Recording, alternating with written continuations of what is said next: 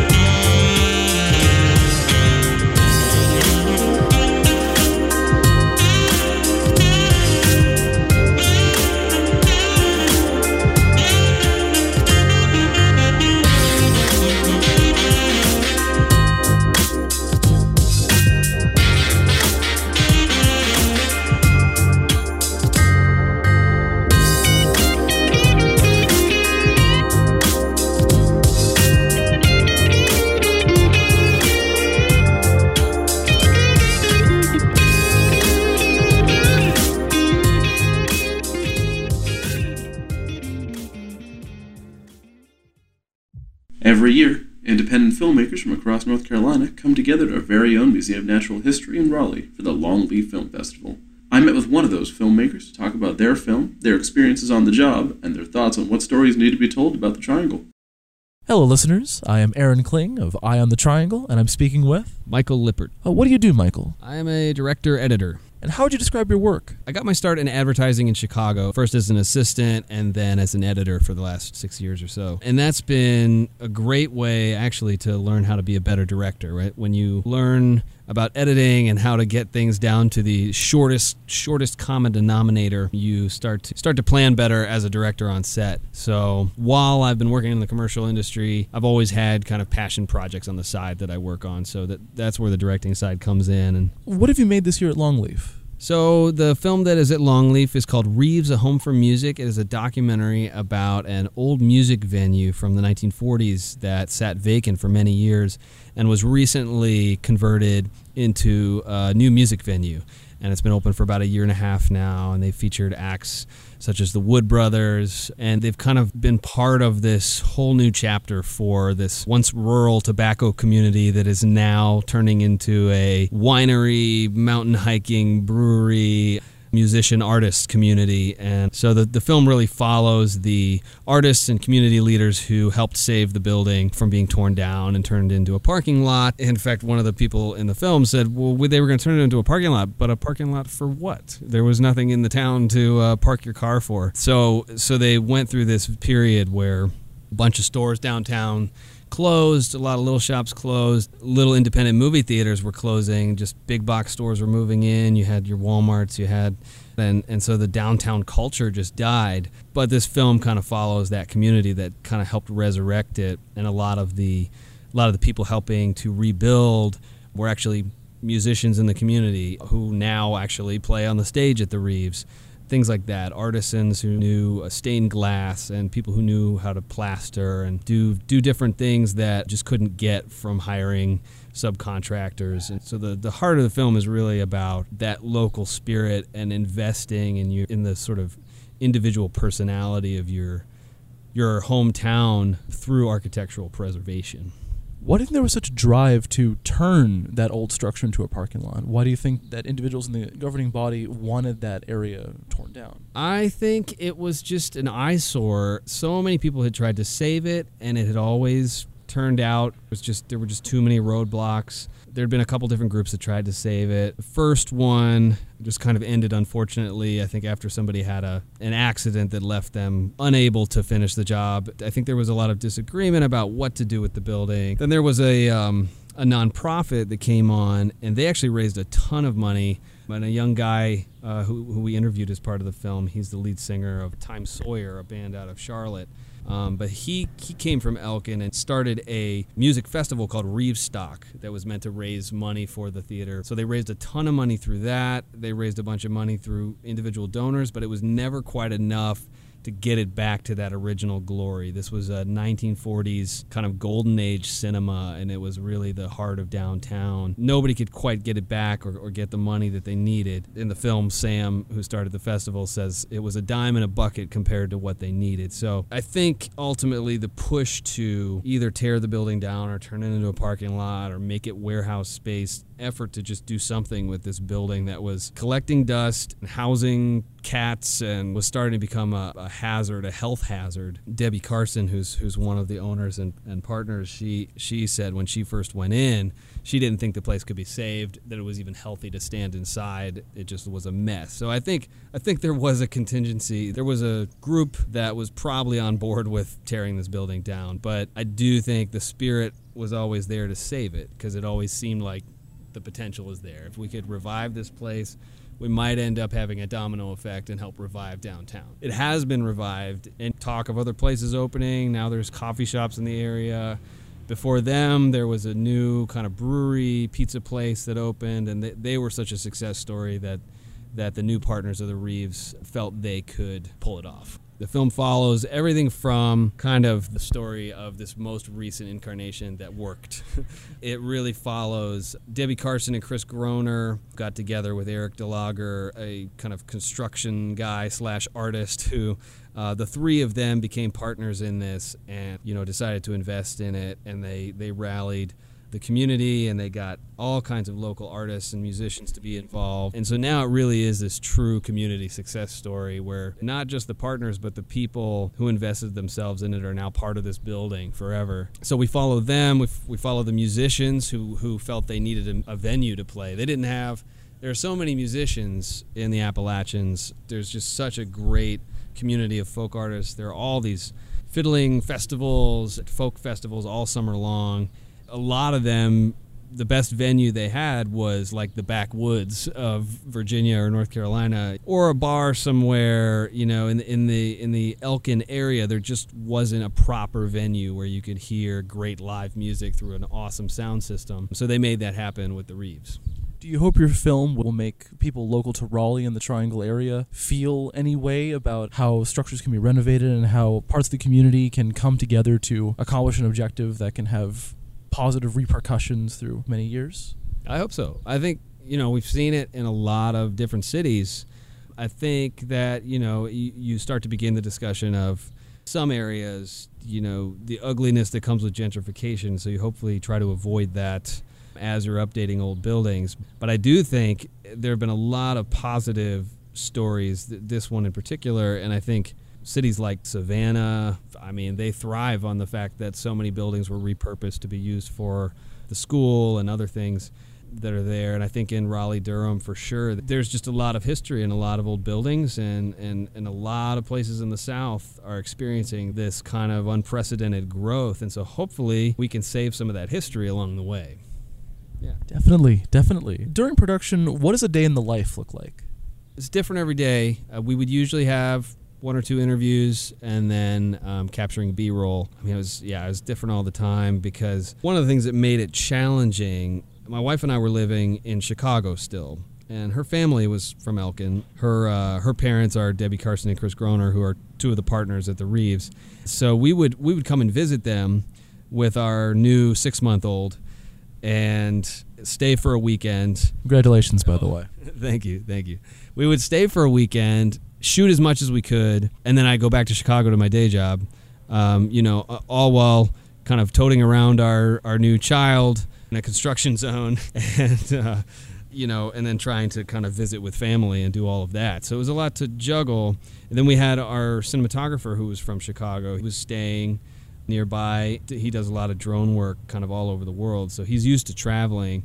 But he was gracious enough to kind of fit this into his schedule and so we had kind of part Chicago. Then we had people from Winston Salem and and Elkin who helped on the crew as well as either camera guys or PAs. But we kept it small, got as much as we could. We, we knew we needed to cover construction, through the opening. And so that was always kind of the, the plan. And unlike a lot of documentaries where you kind of may not know where your ending is going to be, we knew that the opening of the theater was something to look forward to. That was our third act. Whether, whether it happened or not, um, it was always going to be about the theater finally opening in the end.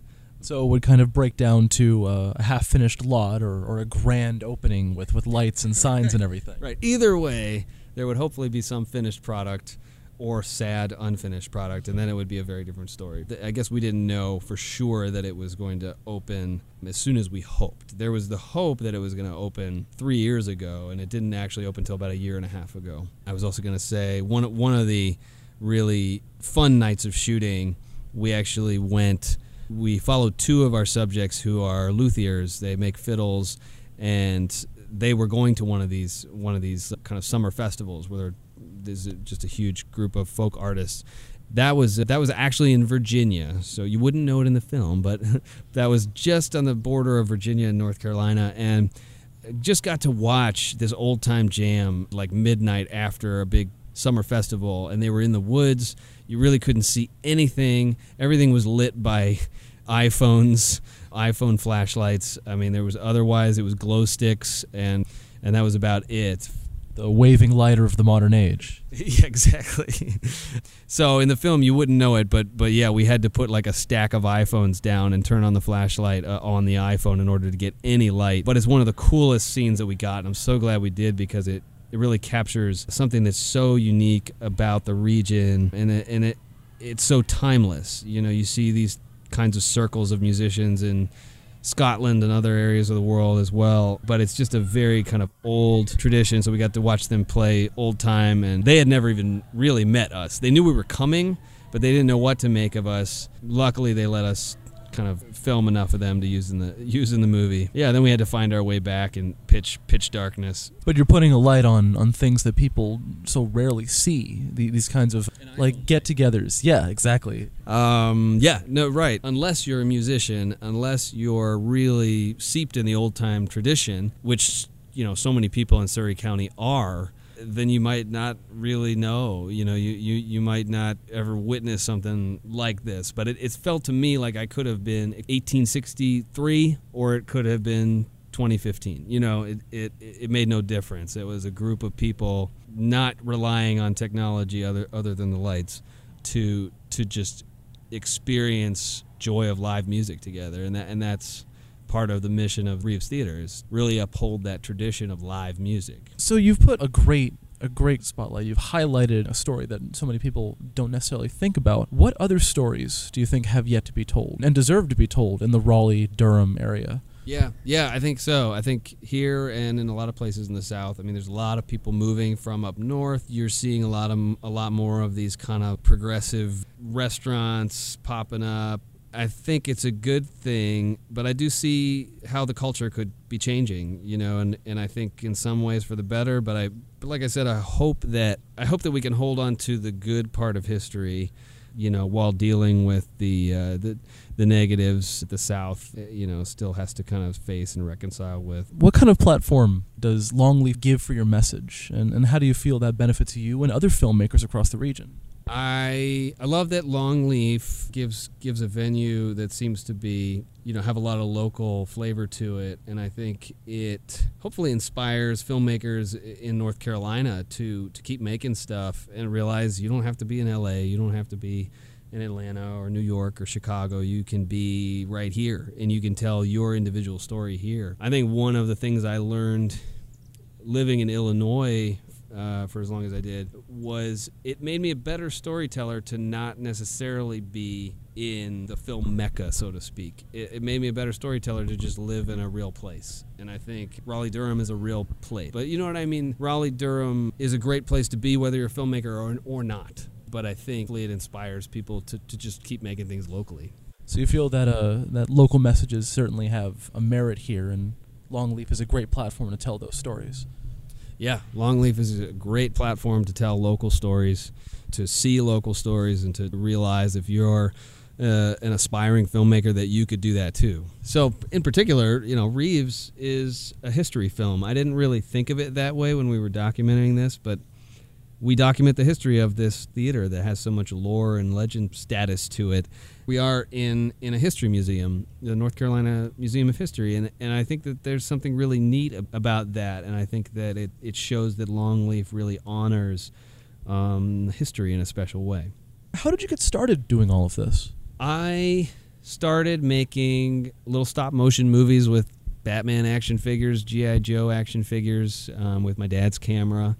And I probably broke five or six different cameras through the years. This one fell down a waterfall somewhere in Kentucky. One, like, I've got a different story for every destroyed camera. But uh, I made a lot of movies as a kid. Mini DV, VHS-C, for any nerds that remember VHS-C. But I did that and I would just sit in the basement for hours, just like moving action figures, like one little bit at a time, just so I could like get the perfect like Batman punch or something. Then I decided to go to film school after high school. After film school, I realized you don't need film school to go to to do films. However, it can help. But I realized I was completely ill prepared for the business world. Had to kind of learn that from the ground up as I was assisting in, in the advertising world. And, you know, not only am I going to make something because it's cool, but I kind of need to make something and find an audience. You know, hopefully eventually you can make a living doing that. And it's my eventual goal, but. but we'll Certainly, something a lot of people at WKNC, NC State, the, probably the entire planet, that can really, really empathize with. Yeah. That feeling of trying to see that you have a talent, see that you have an ability, and apply it somewhere. Right. Make it all work. Make it all come together in a way that you can support yourself and your family. What kind of uh, tips, tricks, recommendations would you have for other people who want to get started doing independent film? I would say just go out and make stuff. It's never been easier to make something. You have a camera in your pocket. It may not be the glitziest, shiniest thing Mark Duplass, who kind of does like mumblecore filmmaking, he he always talks about, you know, you're gonna make a bunch of crap, but just make stuff because you're only gonna get better, and it's it's about the process too. And if you really love it, then you will figure out how to make stuff. But know that it's a group process. It's not like painting or drawing or writing, although writing is part of it. It's a group process, and I think understanding that there's a whole lot of collaboration involved, I think, is really good for young people to know because it, it it's the same kind of team building that you learn through sports scouts or whatever group you join. Filmmaking can have that that team mentality too. It's a team sport. So yeah, I would just say that make stuff and, and make your team. You'll you'll do great things. Is there any bizarrely specific, interesting trick that you learned in your career that you would like to share with someone? Craft services. If you have good food on set, you'll make a lot of friends. I mean, you know, pizza is good too. Uh, but man, I had a friend who helped me produce and then also did craft services, and she like brought in all these kind of like gourmet sandwiches and stuff. The whole crew was just way happier. Everybody's way happier. So good craft services goes a long way. Thank you so much. Uh, I am here with Michael Lippert outside of the Longleaf Film Festival in Raleigh at the Raleigh Museum of History. Thank you so much, Michael, for coming in. You've been a pleasure. Thank you, Aaron. I'm Aaron Kling for Eye on the Triangle, WKNC 88.1, and I'm here with Lee Bragassa, the Invasive Program Coordinator at the Dorothea Dix Park event. So I wanted to ask, uh, what are you doing here? So we're here as part of the Park Expo. Uh, part of my job as Invasive Program Coordinator, a really big part of it is education and outreach. So it's an opportunity for me to interface with the public, explain about the problem of invasive species and how they can get involved and how they can help. Uh, can you give me a rundown of the plant species you're trying to draw attention to? I have a very unfortunate job security, but I'm hoping to eventually work myself out of a job. That's my goal. Um, but some of the main species that we fight at this particular property, it obviously changes depending on what habitat you're in. But at this particular property, we've got a big problem with Callery pears, which are the parent plant of the Bradford pears that are so popular, uh, that have escaped cultivation and are now infesting our wild areas. Uh, we've got a big problem with porcelain berry, which is a very fast, rapidly growing vine that can smother trees and bring them down. Uh, we've also got a big problem with microstegium, which is a little small annual grass that people don't even think would be a problem, but it quickly invades like wet areas and takes over really creates a monoculture where nothing else can flourish. You're talking about a monoculture. Can you explain why that's really dangerous for the environment? So, environments are diverse by necessity. So everything relies on everything else that's in that particular ecosystem. When you have a monoculture, meaning that you only have one species of plant, uh, you don't have the necessary. Um, support for other species. So as you decrease biodiversity in your plants, in your plant makeup of an ecosystem, you also decrease your wildlife value.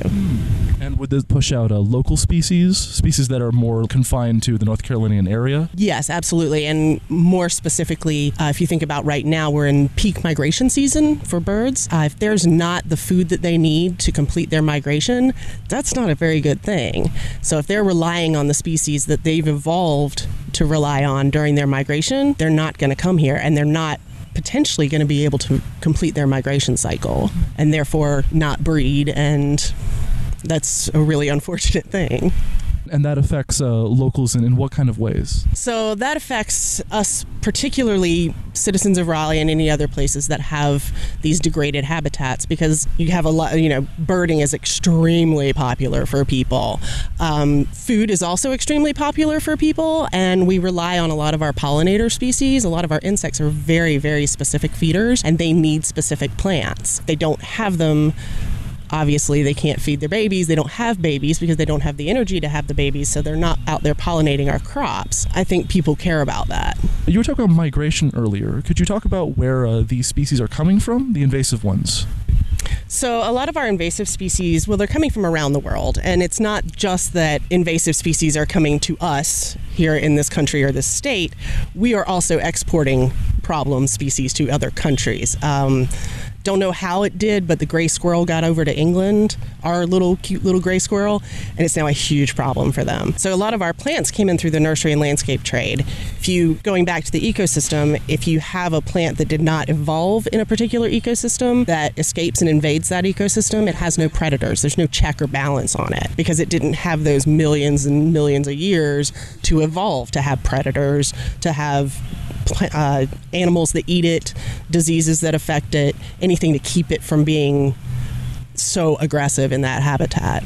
So it's really popular for a nursery to be able to say, like, hey, I can guarantee this plant for you. And I get it, you know, they have a very thin margin for profit. So they're really trying to sell what will work. And I think it's starting to change where nurseries are starting to become more focused on native alternatives or less aggressive exotic species. But yeah, a lot of these species came in from obviously similar climates to ours. Um, many of them are Asian species, certainly not all, but we're in the same climatic zone as a lot of the, the countries where these plants came from. So they grow well with our temperatures, um, but they don't have anything to keep them in control. You're on the front lines here, uh, trying to turn all these, these invasive species uh, back. Yeah, it's, it's, it's an ongoing process, and, and you just talked about how uh, earlier in this interview how you were concerned with, with job security and how not, not concerned. not concerned in that way, as in you're going to have it because this is an ongoing issue. So, what does a typical day look like for you? Well, the really cool thing about working for a parks department is there is no typical day. That's the kind of answer I want to hear. Yeah, it's a great job and it's a great department to work for because we do all work together. Um, most of my days consists of field work. So I go out into the field and I chop and I pull and I dig and I spray and I cut and I haul. and I just basically focus on getting some sort of control or gaining some sort of threshold in particular environments. I work with a lot of volunteers, so I organize and coordinate volunteer projects where I can get community involved, um, either in their neighborhood park or in just a park they've never seen before. So getting people out into the properties and then really seeing what the problem is. Many people just see green. They don't really see the forest for what it is, or even the meadow for what it is. Especially in the time scale that some of these uh, plants and animal species would be slowly entering an area. Right. And speaking of slowly entering an area, we have a lot of people that are not from here that have been moving in. And so they they don't have an idea because many of our forests are so heavily degraded. They don't have an idea of what the Piedmont forest should look like. So they don't realize what the problem is. So working with the volunteers is a twofold benefit because I get that education and outreach piece as well as the free help.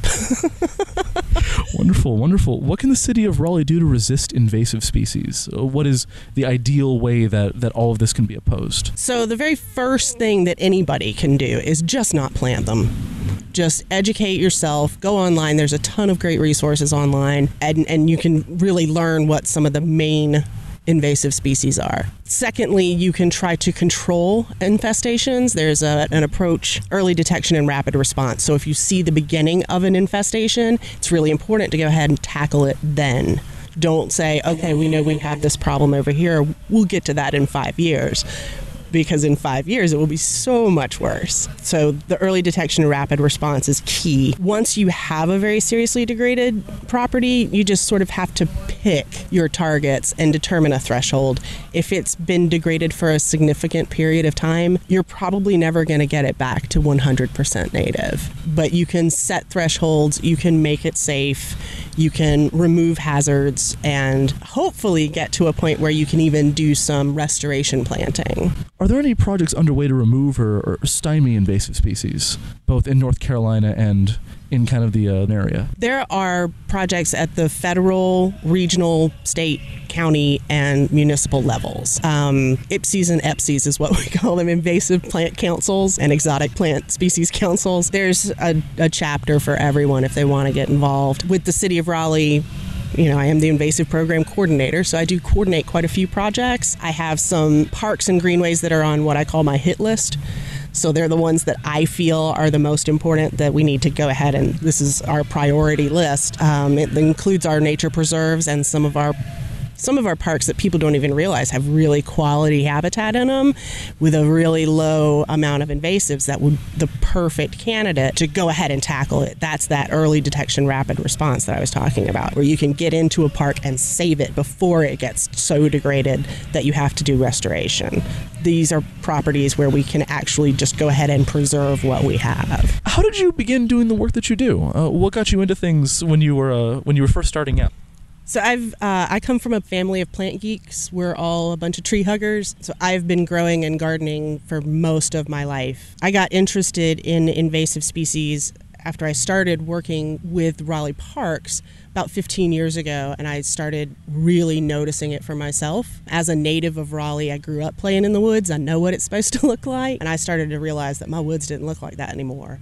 And I started to educate myself and get really active and started recruiting volunteer groups through the city to work in our parks and to help us work with this problem. And eventually, we had a group of concerned citizens that got very aware of the issue and went to city council and asked that we do something about it. And they created my position. So, in many ways, for individuals, you stress uh, education, awareness, understanding uh, what is happening to a lot of the wildlife events and and what an individual can do to oppose that. Absolutely. And we do, um, and many organizations do, keep a list of upcoming projects where people can participate on our website. So if you go to raleighNC.gov and there's a tab on the left hand side, volunteer at a park. And all the events that I'm having will come up. People can also just call us directly and say, hey, I've got a group of 10 to 12 people. We're neighbors. We want to help out at our neighborhood park. And you can do invasive removal. You can also do park improvement projects, planting, mulching, all kinds of stuff. We have a million different opportunities. Is there a number or website that people can reach you at? Yes, they can reach me at lee.bragassa at raleighNC.gov. That's my direct email. Or they can call me at 919 996 4115. And the department? The department is Raleigh Parks Recreation and Cultural Resources. Thank you so much, Lee Bragassa. That was the invasive program coordinator of the parks here over at Raleigh. You've been a real joy to interview. Thanks. That about does it for this week's show. It's a scorcher out there, so stay cool, dear listeners. Thank you all to our live audience who has tuned in to hear our sets. It means a lot to us all here, and we're always happy to hear from you as well. That's right.